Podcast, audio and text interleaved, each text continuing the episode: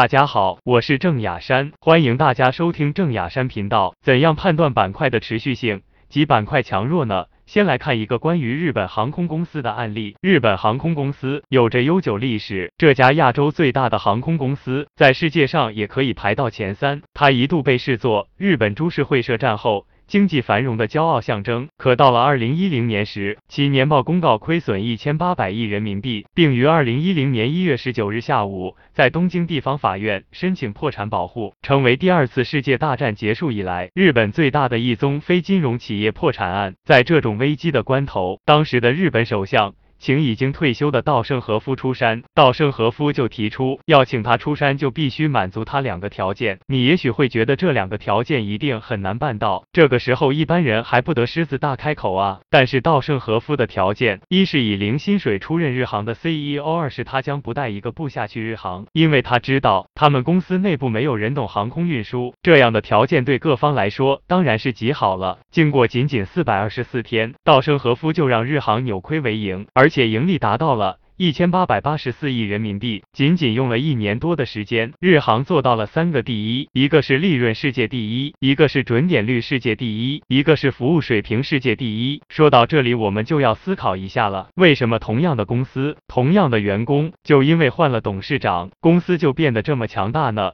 一个组织的强大，主要是由哪些因素决定的呢？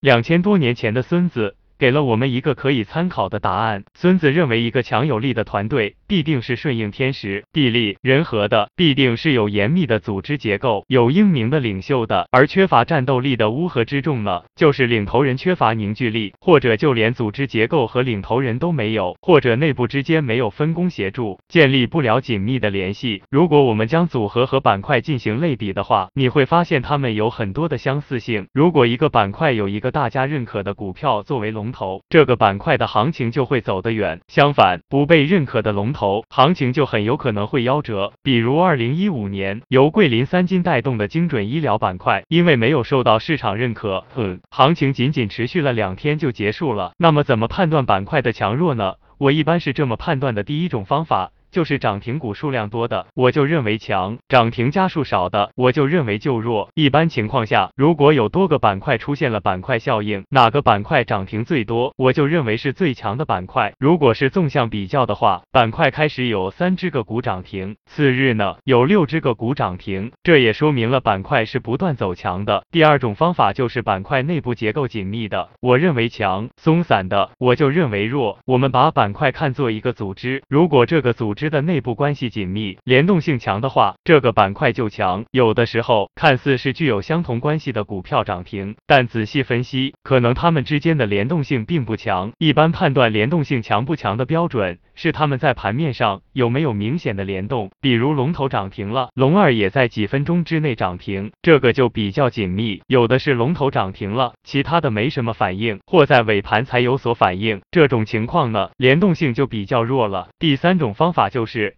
第二天板块中。高开个股占比较多的，我就认为强；低开占比比较多呢，我就认为弱。这个也是我观察板块能不能介入，是不是最强板块最后的一个判断。一般我选定第二天要介入的板块，我会观察整个板块在第二天开盘的情况。如果整体不强，甚至有个别股票大跌百分之五，这时候远远不会买入了。第四种方法就是没有抢龙头现象，我就认为强；龙头不稳的，我就认为弱。争夺龙头的现象。是非常常见的，无论哪个时候出现换龙头的现象，都说明板块不强或接近顶部了。这个现象，我们可以理解为一个组织、一个国家更换最高领导人。一般更换领导人的时候，都是这个国家不稳定的时候。这种情况在过去的王朝表现的最明显，像玄武门、八子夺嫡。朱棣灭建文帝等都会给国家带来风险，当然有时候会出现龙头平稳过渡或日内龙头和总龙头并存的现象。这个判断的主要技巧就是看新龙头出现时，老龙头是否依然表现强劲。这就好比陈桥兵变后的柴氏家族依然受到赵匡胤的优待，原来的皇帝降封为王，或者像美国每一任总统下台后。